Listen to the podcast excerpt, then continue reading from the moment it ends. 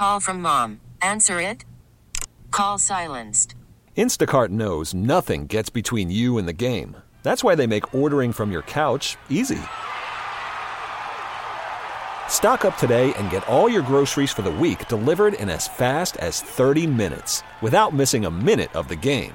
You have 47 new voicemails. Download the app to get free delivery on your first three orders while supplies last. Minimum $10 per order. Additional terms apply. Presented by T-Mobile, the official wireless partner of Odyssey Sports. With an awesome network and great savings, there's never been a better time to join T-Mobile. Visit your neighborhood store to make the switch today. The lights are out. Curry gets it. The lights go out. The game is over, and we're here to pick up the pieces. This is Warriors Wrap-Up on 95.7 The Game. Curry backs up, takes a three, got fouled, and he's going to go on the line and a chance for a four-point play. What a shot by Curry, fading to his left, and then got fouled by Maladon, and now heads to the free throw line. That was one of the highlights we got in tonight's game, and really a decent number of them in the second half. I'm Matt Kolsky. It's Warriors Wrap-Up, and we're going to throw open those phone lines in just a second, so give us a ring if you want to talk about it. 888-957-9570 is the phone number. Calls and texts at that number work. And, you know, this was a bit of a weird one. I'm not going to lie to you. It was, I think, the least impressive effort, and that's the nicest way to say it, of the season in the first half. That was probably the worst half of the season. At the same time, you know, that's going to happen on the road, an easily overlookable team. Everything's rolling. You feel like you can just roll out the balls and chug your way to a victory. And quite frankly, like it didn't take much more than some focus and playing decent defense to get this back into the win column with a solid second half. So they weren't even that wrong. But, you know, that's the kind of effort that will probably lead to a loss against a better team. So I think this is the sort of game that coaches like to have because there's plenty of teaching points and you still walk away with a win. I mean, at the end of the day, the Warriors are 4-0, and that makes them, you know, on top of the league by any early season counting metric. How much does that mean? I don't know, but they're effectively the best team in basketball to this point. You know, the Chicago Bulls are the only other undefeated team with more than two games played so far. Utah could become 3-0 tonight, but Warriors and Bulls, 4-0. I don't know if the fact that the Bulls are the other 4-0 team is encouraging or discouraging, but the Warriors, you know, other than tonight, reasonably tough first three games, I suppose. First two, anyway. And they've looked really good until the first half tonight. And I think it was, you know, so far this season, I feel like the Warriors' problems, such that they exist, are easily identifiable. Like when they struggle for a period of time, it's usually pretty clear to point out the issues. I mean, tonight in that first half, a lot of it was just lazy defense.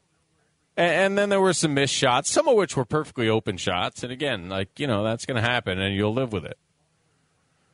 Most of the guys on this team will hit those open shots more often than not. But that can happen. There was a point at which Steve Kerr actually had to put Juan Toscano-Anderson and Chris Chiozza into the game much earlier than you'd ordinarily think he would. I think because he wanted to get a little boost, a little energy, and they did that a bit. You know, they cut a 15-point lead in half, And then the starters came back in with a still sort of a laissez-faire attitude, and they were down 11 at halftime. You know, it was kind of the opposite of Warriors basketball to the point so far this season. And I think, you know, as much as that struggle is uncharacteristic, it's nice to see the capability of the team to really turn that around in the second half. And I think there's a couple guys I would credit the most for turning the vibe around. First of all, Andrew Wiggins was great tonight. And I did not misspeak. He was great tonight on both ends of the floor. Had a few steals, a block, but also just really, really solid defense all night long, every assignment he was given. He ended up 9 of 17 from the field for 21 points, second leading scorer tonight. 3 of 5 on free throws. A few guys on this team need to just drill their free throws. We got to get that up. But otherwise, just a dynamite game for Wiggins. And, you know, one of the things he did really well was even though he got a lot of his stuff tonight, even though a lot of the damage he did was attacking the rim himself, he had a couple, 2 or 3 really nice drive and kick plays where he ended up with assists as well. It was just top to bottom as good a game as you can have from Andrew Wiggins. He was not doing as much of the sort of ball-stopping stuff that can be frustrating, I think, for the team. You know, that's the kind of game you want to have from Andrew Wiggins. And on a night where the defensive effort and focus was not on point overall, look, you know, one of the things that can be frustrating about Andrew Wiggins is we know he has this level where he can sort of crank it up and just really deeply and positively affect the game on both ends of the floor. And it seems like, you know, when that supercharged Wiggins, the aggressive Wiggins, shows up, doesn't necessarily correspond to the Warriors' needs, which, you know, I think has been a frustration with him throughout his career. But this was a big night for him, because the Warriors needed that effort and energy. They needed to see that jolt. And that's one of the things I want to ask listeners, ask people who watch the game tonight. 888-957-9570 is the phone number, also for texts. I wonder, what did you feel like was the biggest key to turning this thing around tonight? Because there are some other ones in there, too. There are some other things I want to mention. But give me a call. Give me a text. 888-957-9570. What in your mind was the biggest key to turning things around? Another thing that I think was noticeable was Draymond Green. And, you know, one of the first 3 games, I want to say it was game 2 against the Clippers, he talked about, you know, being, I don't know if he said disappointed, but taking accountability for not bringing the level of intensity that, you know, he feels he's responsible for. Draymond Green has said consistently over time that he feels responsible for bringing a certain level of effort and energy and intensity to the Warriors. That's part of his job as he sees it. And I didn't think we saw that in the first half, but in the second half, you could really, particularly in the fourth quarter, there's just that absolute whirling dervish attacker on the defensive end in Draymond Green, and he was aggressive offensively tonight as well in ways that I think really helped this team, but that defensive effort changes the sort of tone on the court for this team defensively. You know, it's the same as what people say about, you know, Steph passing and setting screens and being part of a ball movement offense. It's hard for anyone else to say, well, you know, I'm on me. I don't have to do ball movement because Steph's doing it, and you're no Steph. And I think the same thing applies defensively with Draymond. Like, when he is shuffling his feet and getting up tight on guys and really working defensively, you know, stabbing at the ball and hustling back to his man, like that, there, it brings a level of responsibility for everybody else. It's like, well, that guy was the defensive player of the year and almost won it again last year, and he's not pulling any punches. How can I sit here and think I don't have to move my ass on defense? So, I you know, as much as this game was sort of a weird struggle, I think there are good things to take away from it in the way the Warriors responded to their worst half of the season.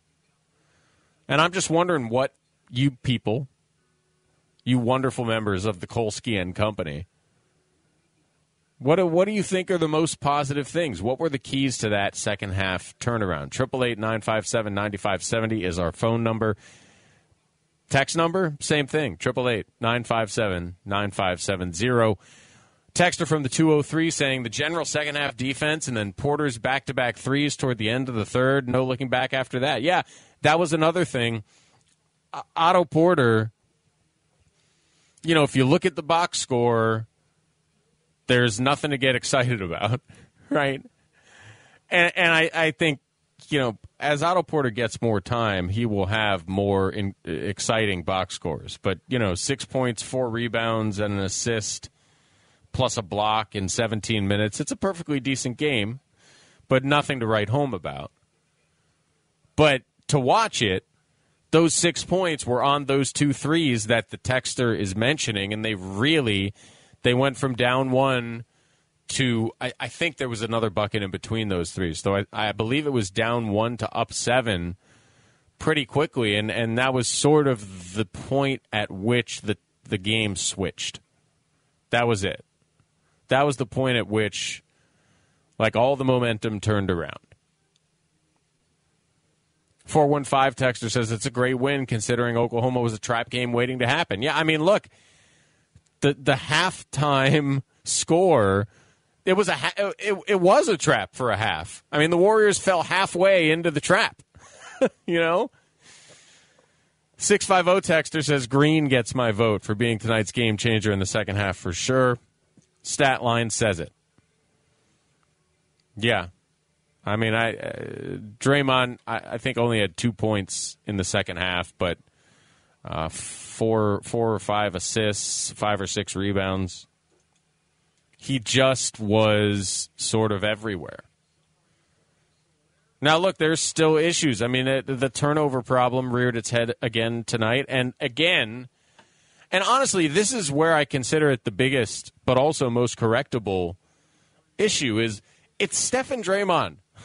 Like... Wiggins had 2 turnovers tonight, but when you're handling the ball as much as he did, I can live with 2 turnovers from Andrew Wiggins.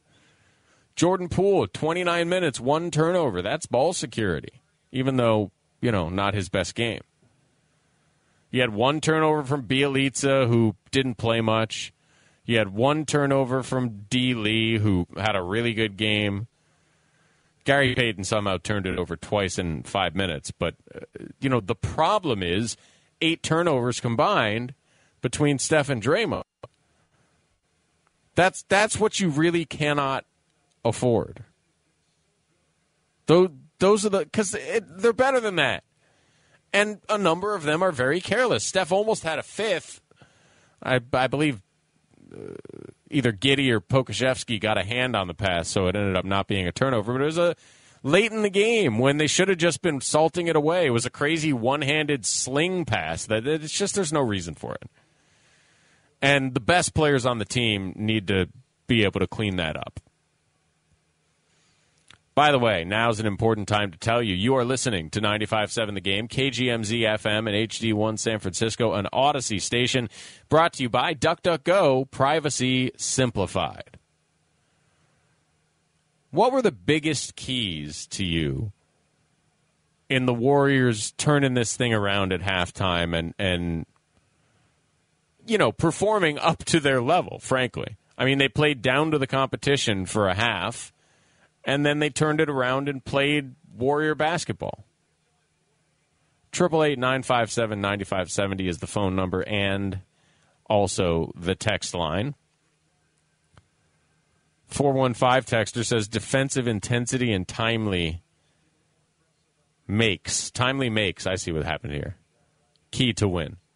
Yeah, those Otto Porter buckets. Damian Lee had a couple big baskets, and again, just proven that he's a guy that Steve Kerr can trust. 240 texter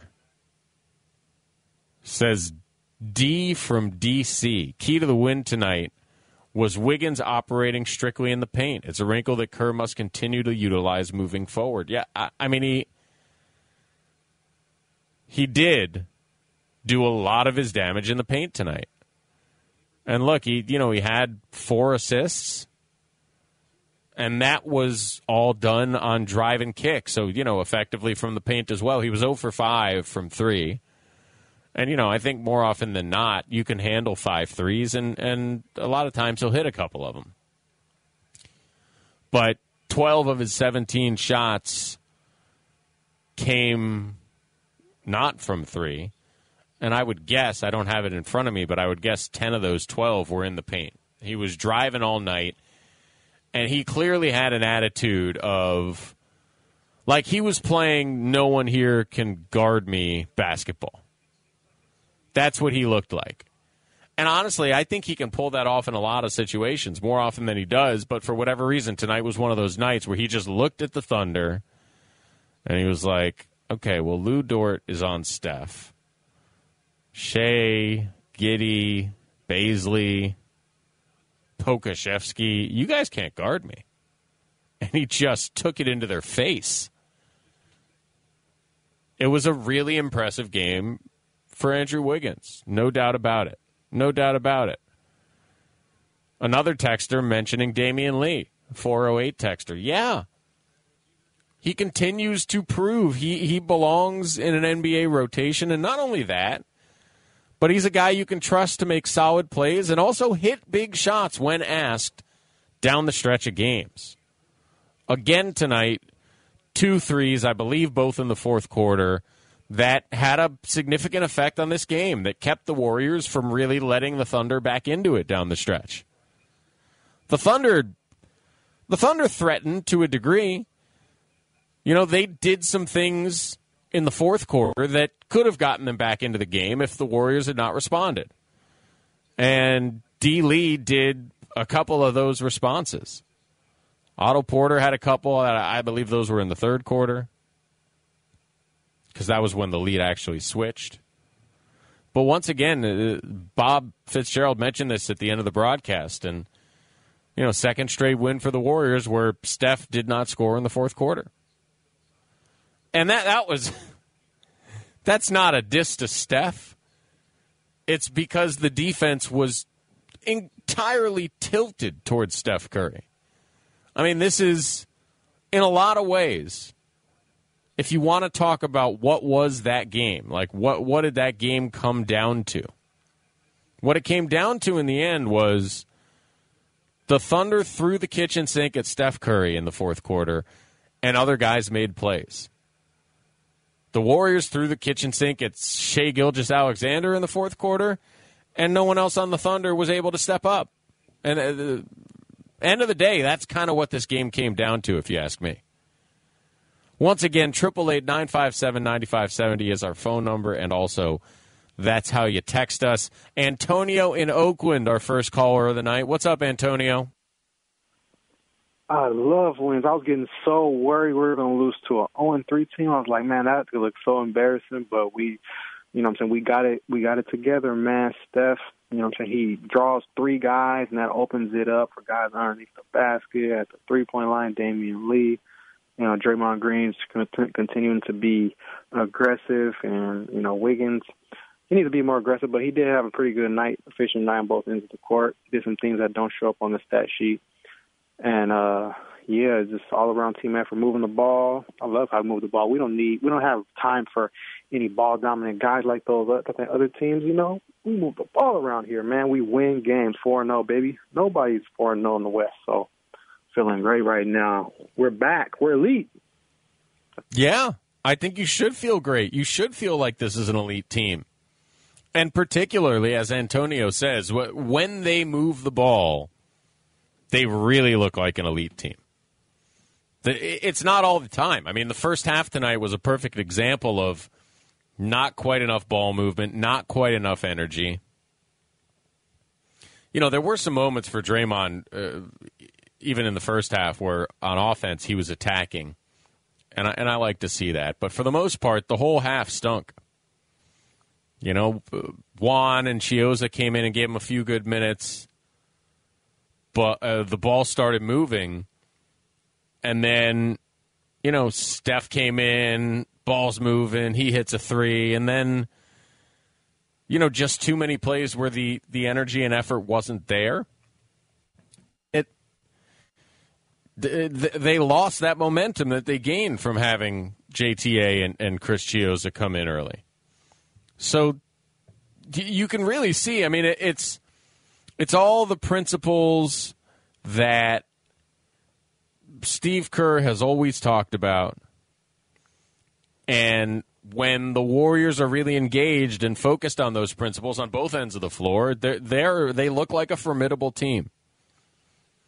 And when they're not, they look like a team that could get beat up by the Oklahoma City Thunder. I mean, that's what it looks like right now. 888-957-9570. What were the things that you thought keyed that turnaround between the halves tonight? Let me know. You can call or text that number, 888-957-9570. Pete in San Ramon, what do you got? Hey, Matt, good evening. I'm still researching my supper versus dinner work, so I'll get back to you on that. But okay. As far as the second half, it was obviously Lee and Wiggins. And I like what Lee said after the game on TV. This past summer was the first time since 2013 he was not recuperating from something and was able to actually work on his game. And I got a theory about the first half. This reminds me of 3-4 years ago when the Warriors were regularly coming back from 12, 15, 18, 20-point deficits to win.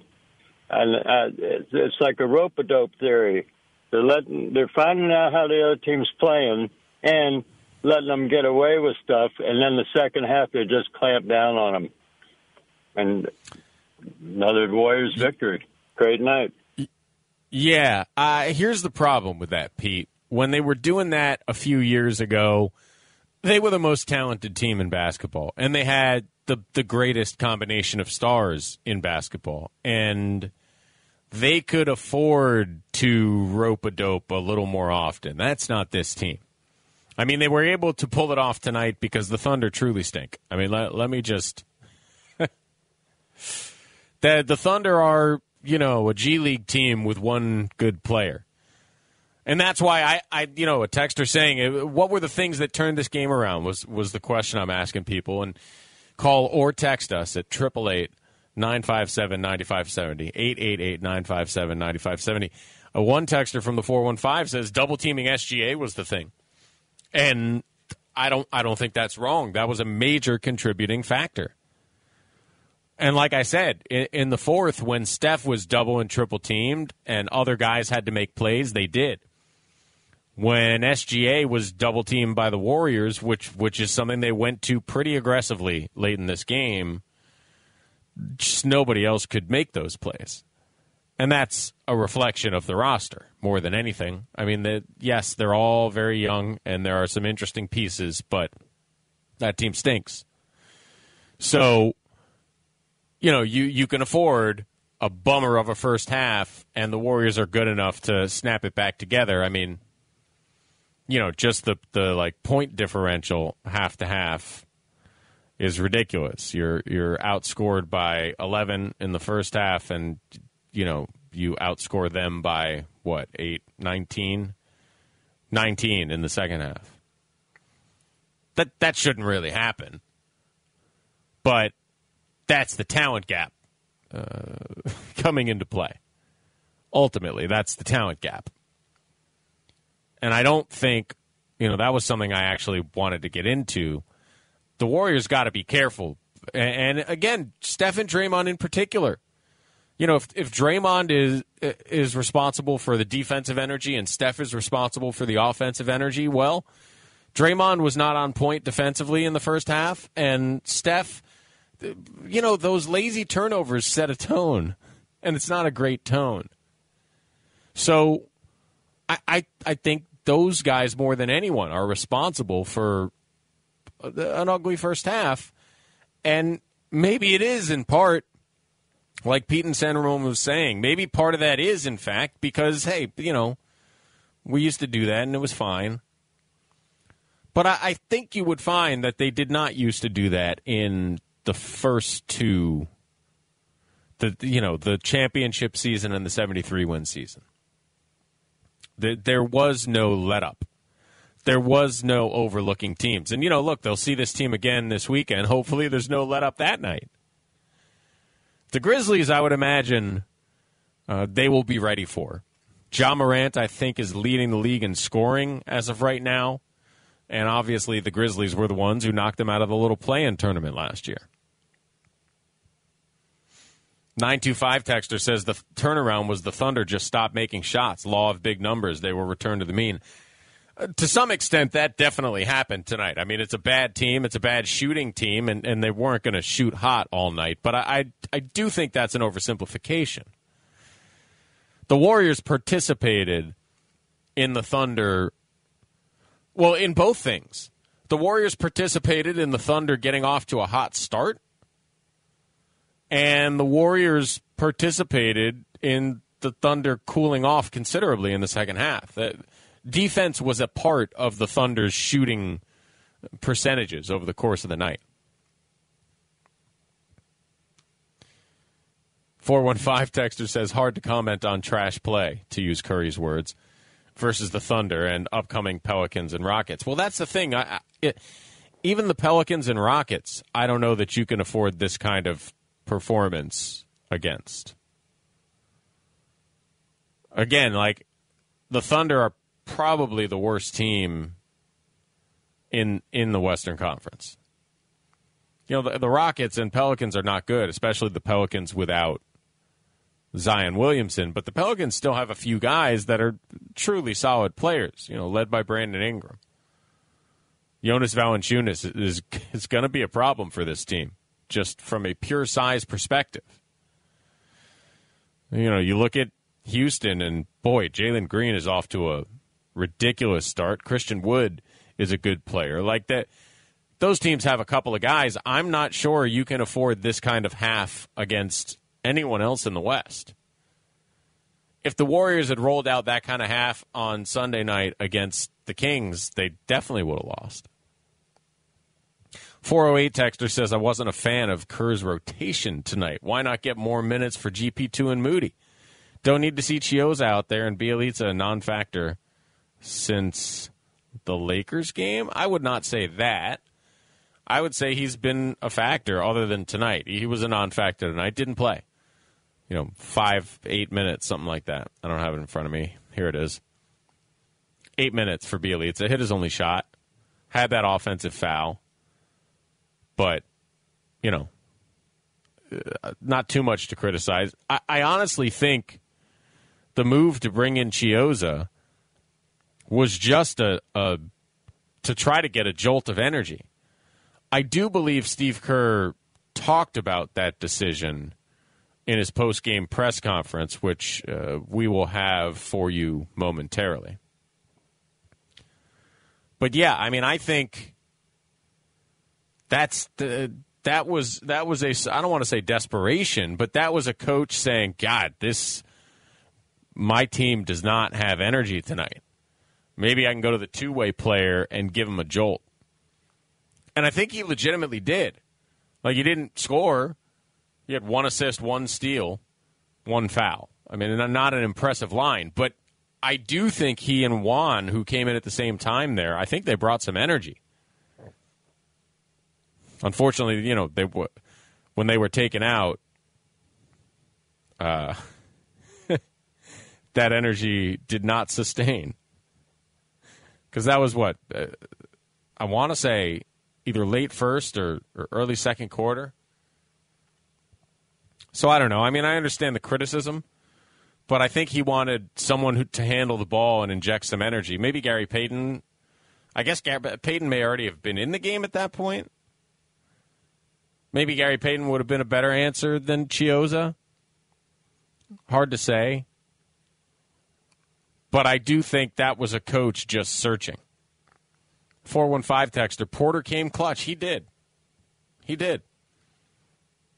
And I'll continue to say this until it happens. You know, Steve Kerr, naturally.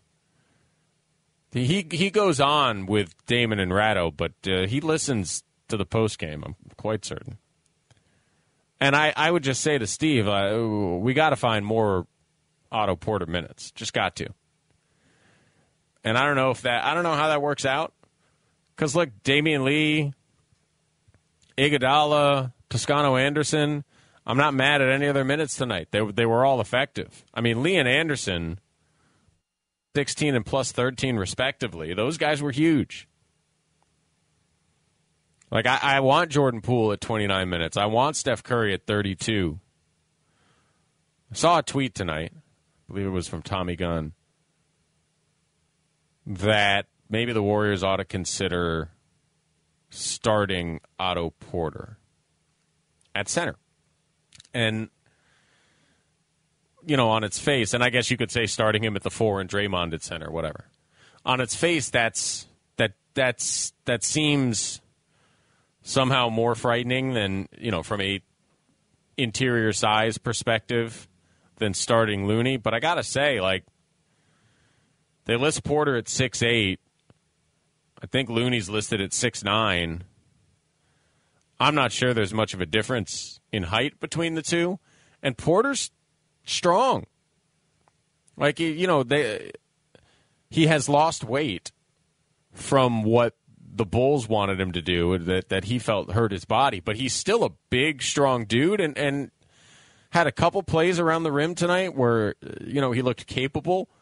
Now, look, you're not going to want Otto Porter defending Steven Adams, for instance, in all likelihood on Thursday when you play a team like the Grizzlies. But, you know, the idea of putting him into the starting lineup, you can all of a sudden you can go five out, essentially.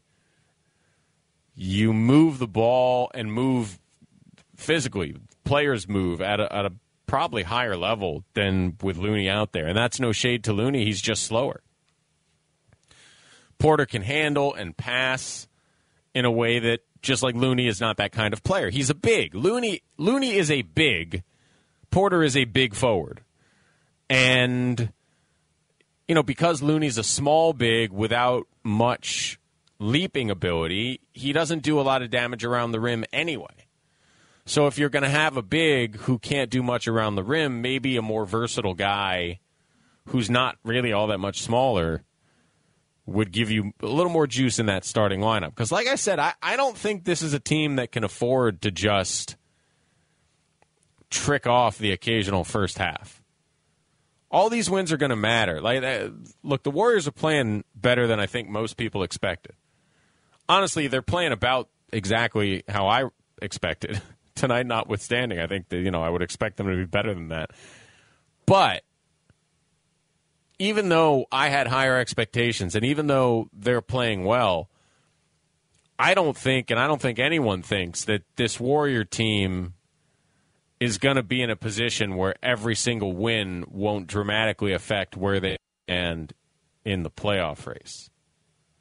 You know, whether they're fighting between, you know, the second and third spot or the sixth and seventh spot, it's going to be tight. This is a packed Western Conference with a lot of teams that think they're playoff caliber. I mean, there are probably 12 teams, if not 13, that truly and not that unreasonably believe we got a shot to get into that top 10 and play playoff basketball. Probably most of them think we got a shot to get into that top 8 or even that top 6. So the Warriors are not going to be able to, like the Kevin Durant version, play a season where the first half isn't that important. They got to find a way to get locked in from the start. And the idea of putting Otto Porter in that starting lineup is not crazy. It's kind of appealing to me. 888-957-9570 is the phone number. You call us, you text us, we will get your thoughts on the air. That's my pledge to you. I'm Matt Kolsky. We got another 30 minutes of Warrior Wrap-Up coming your way, and we got Steve Kerr press conference sound to play. I have been officially alerted that our problems in the studio are fixed. We are ready to play sound. So that will come your way next. Matt Kolsky with you for Warrior Wrap-Up. You want to jump in, please do so. 888-957-9570 for calls and texts. We'll be back right after this on 95.7 The Game. Call from mom. Answer it. Call silenced. Instacart knows nothing gets between you and the game. That's why they make ordering from your couch easy. Stock up today and get all your groceries for the week delivered in as fast as 30 minutes without missing a minute of the game. You have 47 new voicemails. Download the app to get free delivery on your first 3 orders while supplies last. Minimum $10 per order. Additional terms apply. This episode is brought to you by Progressive Insurance. Whether you love true crime or comedy, celebrity interviews or news, you call the shots on what's in your podcast queue. And guess what? Now you can call them on your auto insurance, too, with the Name Your Price tool from Progressive. It works just the way it sounds. You tell Progressive how much you want to pay for car insurance, and they'll show you coverage options that fit your budget. Get your quote today at Progressive.com to join the over 28 million drivers who trust Progressive. Progressive Casualty Insurance Company and Affiliates. Price and coverage match limited by state law.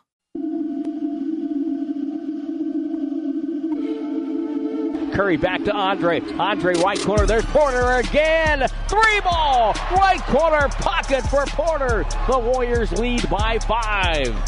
Now back to Warriors Wrap-Up on 95.7 The Game. Here's Matt Kolsky. That was it.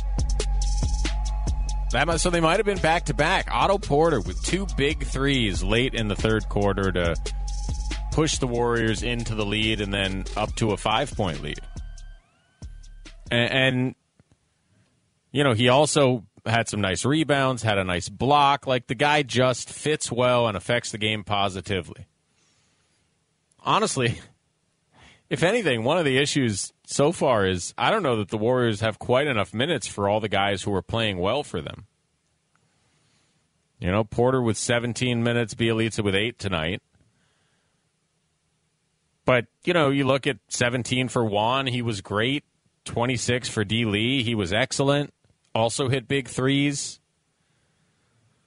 19 for Iguodala, who I thought really settled things down when he was in there and made some nice plays. Goes 3 points, 3 assists, 5 rebounds, a block. No turnovers. Just a solid bench Andre performance.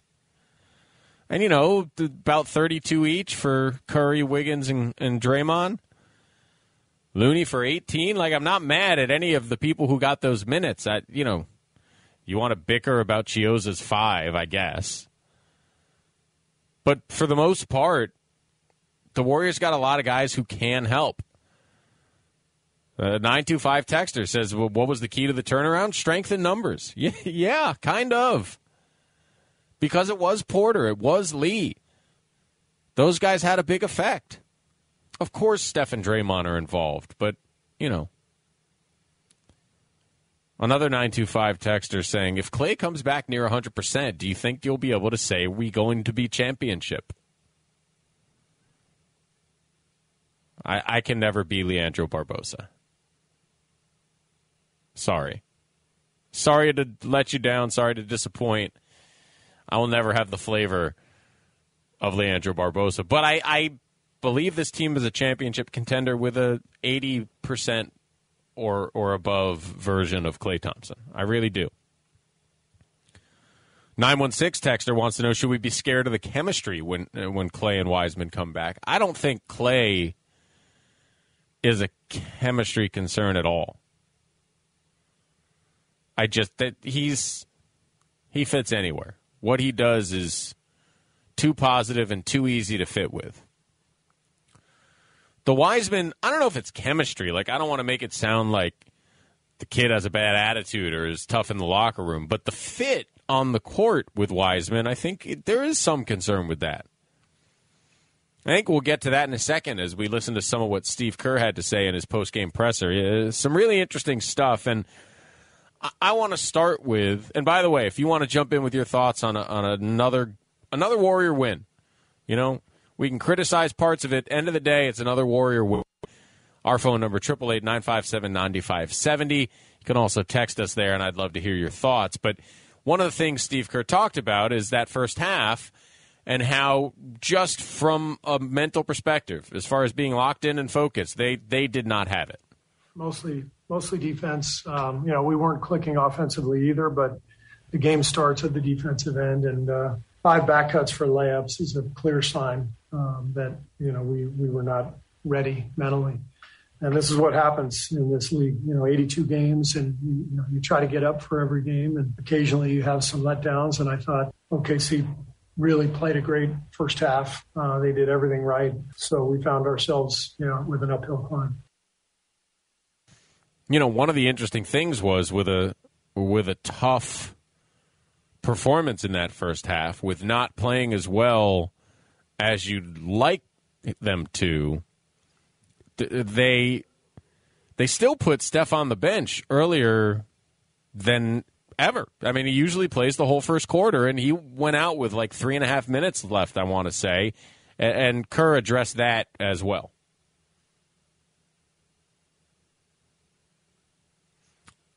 I think we're having some sound issues again. Okay, here we go. Talking about taking Steph out early. Tonight, he's been averaging over 35 minutes per game, and we wanted to try to get him down to 32, 33. So we knew we were going to take him out mid-first, buy him a few minutes, and hopefully do the same thing in the third, but I didn't feel comfortable doing that. We were still climbing uphill a little bit. So I don't know where he finished. I'm guessing around 33, but we're trying to be cognizant of his minutes in the early going. Makes sense, I guess. You know, they're good, like they want to preserve Steph. I can get down with that. We'll hear from Steph in a little bit. One of the main themes of Steve Kerr's press conference was a guy who we've already mentioned a few times for the big shots he hit in the fourth quarter, and that's Damian Lee, who obviously had a very good game. I thought Damian was fantastic. Kenny Atkinson just called him Rod Carew for you old-time baseball fans. Just every game he gets a couple of hits. I mean, he's just so rock solid in every way. Ball moves when he's out there. He makes the right cut. He makes the right pass. And he's a big-time shooter. So, and his defense is really solid. So Damian has been fantastic. He's having a great early part of the season, and it's not surprising given that he was fantastic every day of training camp, probably our most consistent player throughout. So great to see he's earned this. Yeah, and look, he talked about in that post-game interview, one of our callers already mentioned this. Phone lines remain open, by the way, 888-957-9570. But Damian Lee said in his post-game interview on TV, This is the first offseason where he's really had his health. It's the first time that he's been able to work on his game and not his body in the offseason. And you know, Steve Kerr talked about how that allowed him to have the good training camp. Yeah, I mean, I just think he's at the point of his career where he's ready for a big year. You know, he's got all the knowledge. His body is in, you know, peak shape.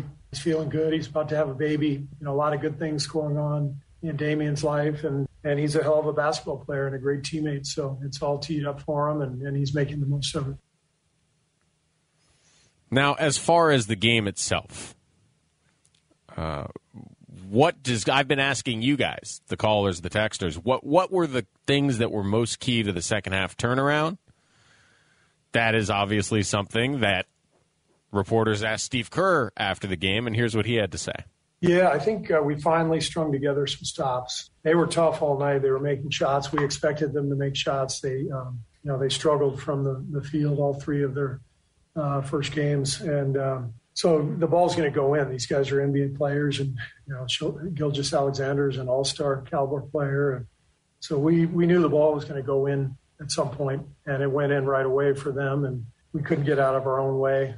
5 back cuts for layups in the first half. Very poor defensive showing in the first half, but what clicked was getting stops, stringing stops together. Juan and Damian were both huge in that late third, and Otto also making those 2 threes.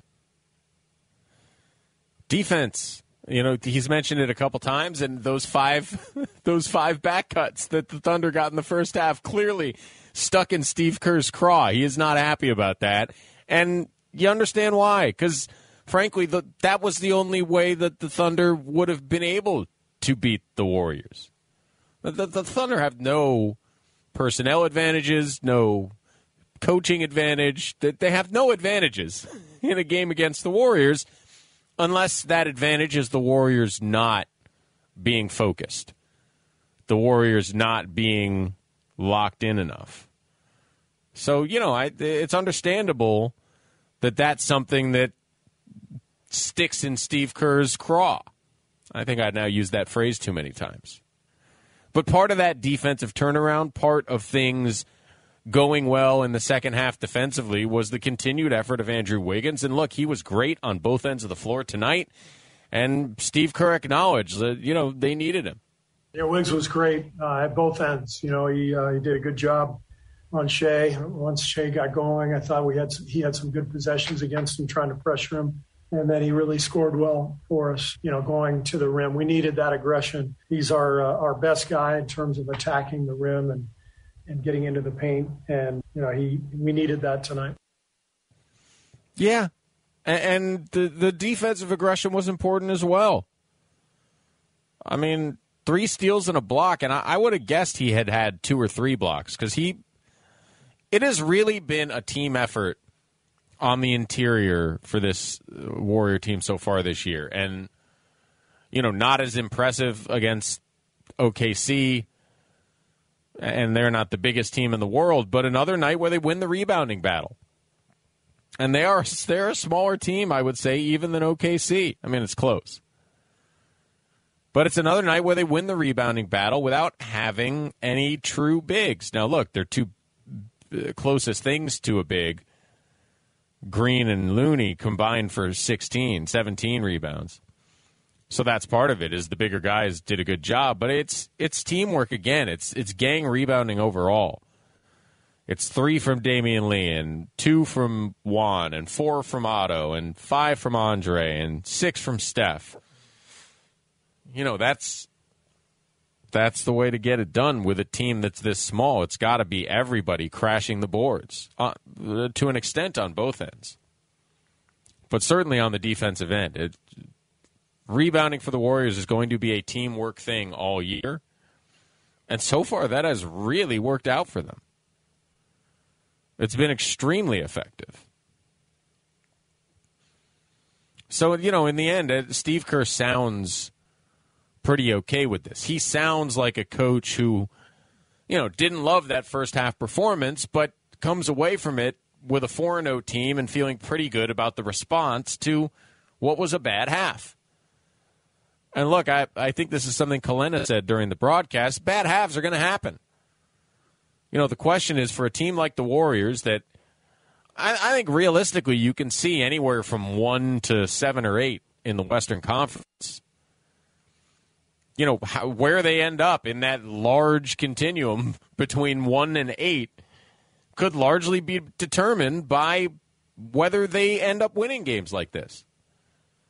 If they had made a couple mistakes down the stretch, or, Otto Porter doesn't hit his 2 big threes, or Damian Lee doesn't hit his 2 big threes, like, maybe they don't win this game, and that goes down as one that they let slip away. And I'm not sure this team can afford to let too many slip away if they want to end up in good playoff position. Talking about the chemistry situation and would guys coming back hurt it? The 203 texter says, Klay is a chemistry plus, especially with his knowledge of the system. It's a lot like bringing Andre back, and I totally agree with that. He's a chemistry plus from every off-court perspective. He's also just such an easy fit. I mean, really anywhere, but certainly here where he's played his whole career and is intensely comfortable with the system. Another texter, and if you want to jump in, we're sticking with Warrior Wrap-Up for another 15 minutes or so. 888-957-9570 is our phone number.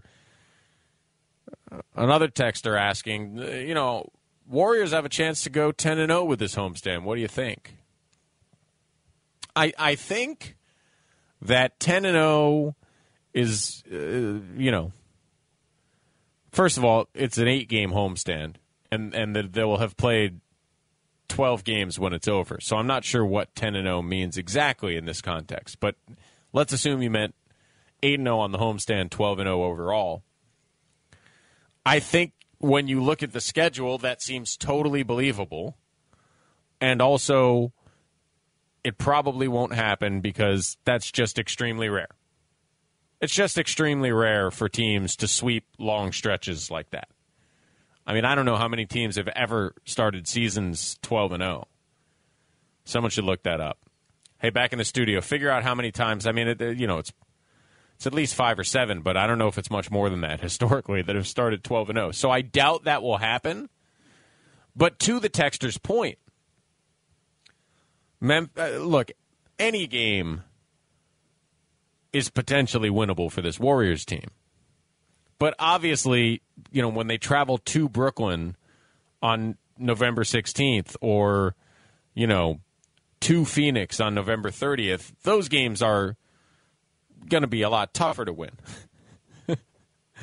So when I say all 8 games on this homestand are pretty winnable, I mean, the best team that they will face on this homestand is a 3-way tie, I would say, between Charlotte, Atlanta, and Chicago. And that's not so scary. Those teams are good. Memphis, also a perfectly good team, but very winnable games. Here's the 8. Memphis, Oklahoma City, Charlotte, New Orleans, Houston, Atlanta, Minnesota, Chicago. Houston, Minnesota, New Orleans, OKC, that's 4 really bad teams. Chicago, Atlanta, Charlotte, Memphis, those are 4 pretty good teams. So, I mean, that's about as soft of an 8-game homestand as you can get. Someone on the text line says 7 times NBA teams have started 12-0. I have no idea if that's true or not, but let's go with it. It sounds about right. So, yeah, that would be incredibly impressive, and it's just rare. So you probably drop 1 or 2, but if you get to the point where you're 10-2, that's really good. And my guess would be that that's still good enough to have you at the top of the standings. If the Warriors finish this homestand having gone 10-2 overall, I feel confident they'll still be number 1 in the West. And look, the longer that continues, the easier it's going to be to continue thriving when you do get your other players back. And particularly with Wiseman, because like I said to the texter who asked if Wiseman or Klay would be chemistry concerns, Wiseman, there is a concern about the fit. But if you're really thriving, it gives you a way to play with. It allows you to say, well, if we can't figure it out this year, we're still pretty good. It allows you to say, hey, let's give him 10 minutes tonight and really give it the old college try because, we're at the top of the conference. We can afford to play around a little. The better they do in this early part of the season, before they get fully healthy, the better situation they are to have a little margin for error when they're trying to work those guys back in. Before we move off of Warriors, let's hear some of the sound from the players tonight. Steph Curry talking to the media. And, again, not unlike Steve Kerr, talks about what he feels led to the bad first half and the rebounding in the second half. Lack of focus on the details of what's going to help us beat this specific team. They're heavy drivers, they're heavy cutters. Shea's obviously extremely talented offensively, and they did everything well, and we did nothing to stop it. So second half was a different story, and then the energy was still there, and the focus and the execution, and then you controlled it, the game, and you end up winning. Yeah, focus and execution. That's exactly what I've been talking about. That's exactly what Steve Kerr talked about, and there's Steph saying it. When they're focused, when they execute, they are a pretty formidable team, it looks like. When they don't, they can get beat up by the Oklahoma City Thunder. This is why, part of why, people had such varied views of what the Warriors were going to end up doing. Because you could have seen this game going either way, just like you could have seen the Lakers or Clippers games going either way. They feel like they can beat the best, but they can also lose to the worst, and it's hard to know where they're going to end up more often than not. So the fact that they have ended up with only wins thus far is incredibly encouraging. And, this is not necessarily about, the bad first half, good second half. It's not necessarily about not understanding intellectually what this game is going to be like. Steph talked about, they were expecting an aggressive start from the Thunder. A little bit, obviously. They had a lot of energy coming out in the first half. They made a lot of shots. You knew they were going to be aggressive, start to their season. And, we gave up 5 back cuts in the first half and a couple offensive rebounds, lost a couple shooters. Once we just made them work on offense, we got some stops. Turned that into a transition. The ball started moving a little bit more. Guys knocked down some shots, and we kind of settled in and carried that momentum into the fourth. So it's weird, what their record is and where they've been the last year or so. You don't ever let your guard down, but they have NBA players that they played really well in the first half, and we didn't make them earn anything. So that, the score reflected that, and then things flipped in the second half. Yeah. It's interesting to hear him talk about that. We know they're coming in the way they started their season. We know they're coming in aggressive, but we just weren't able to answer that in the first half for whatever reason. 888-957-9570 if you want to weigh in on the Warriors. We got Philmo Mike. What's up, Mike? Hey, what's up, Matt? I wanted to say, basically, good win. This team is a weird team. It's a mature team. And a lot of the NBA, I feel like the Lakers, the Lakers don't have chemistry. I don't feel like you said it earlier. I don't think the Warriors got chemistry, or you said something about Wiseman coming back, not trying to mess with the chemistry. I don't think that is chemistry that they have. I think, they got a cool, camaraderie. I think it's that they just got people that know how to play basketball more than they did last year. For example, or the style that they want to play. Sometimes you can play pick-up ball, and it's really not about the chemistry. You might have one person that just know when I go this way, somebody going to back cut. And they have a lot of, especially last game, they had a couple passes where it looked like whoever was cutting, they were finna stay in the corners, and at the last second they just cut, and it just ended up into a beautiful play. So I think they got a lot of players that just know how to.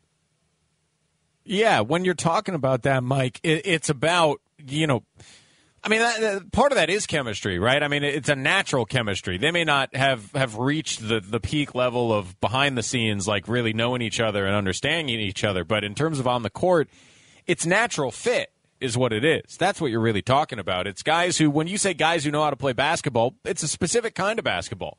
It's this specific kind of read and cut and react and pass and move the ball that is some guys really naturally thrive in those systems, and this year the Warriors have more of those guys on the bench and in their, you know, their secondary players, more of the guys who fit into that kind of system.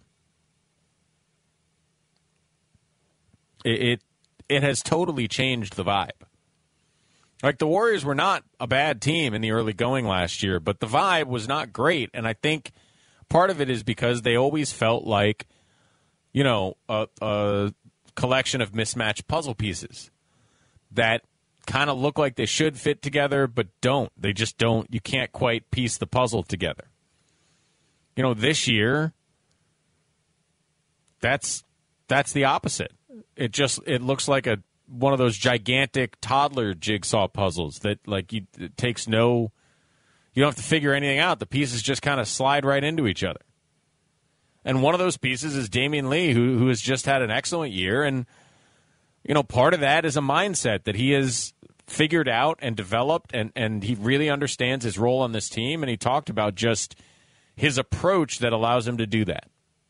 I'm myself on being ready, man. It's just a matter of being in the right mindset, in a great mindset right now. Great teammates. Everyone's empowering. Just going out there and being aggressive, trying to make plays, obviously, to contribute to wins. It's just a matter of staying aggressive and staying confident.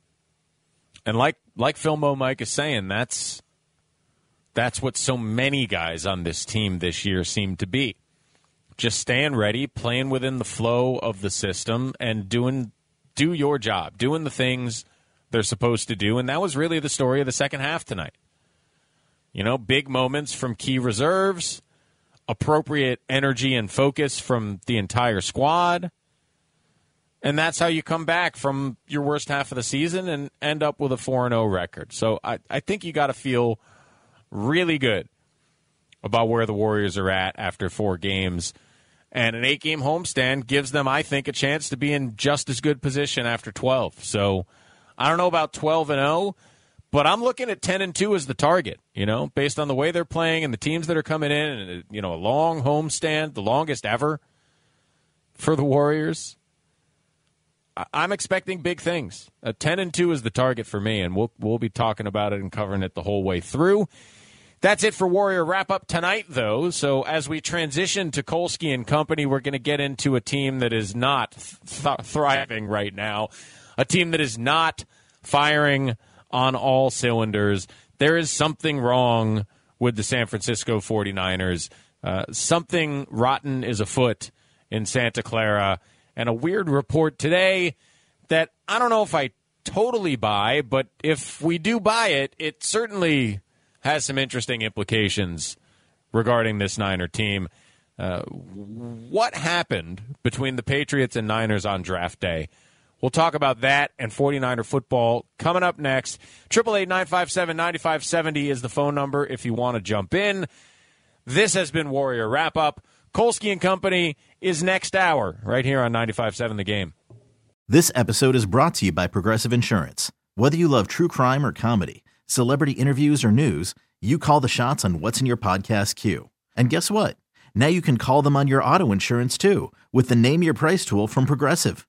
It works just the way it sounds. You tell Progressive how much you want to pay for car insurance, and they'll show you coverage options that fit your budget. Get your quote today at Progressive.com to join the over 28 million drivers who trust Progressive. Progressive Casualty Insurance Company and Affiliates. Price and coverage match limited by state law. You could spend the weekend doing the same old whatever, or you could conquer the weekend in the all-new Hyundai Santa Fe. Visit HyundaiUSA.com for more details. Hyundai, there's joy in every journey.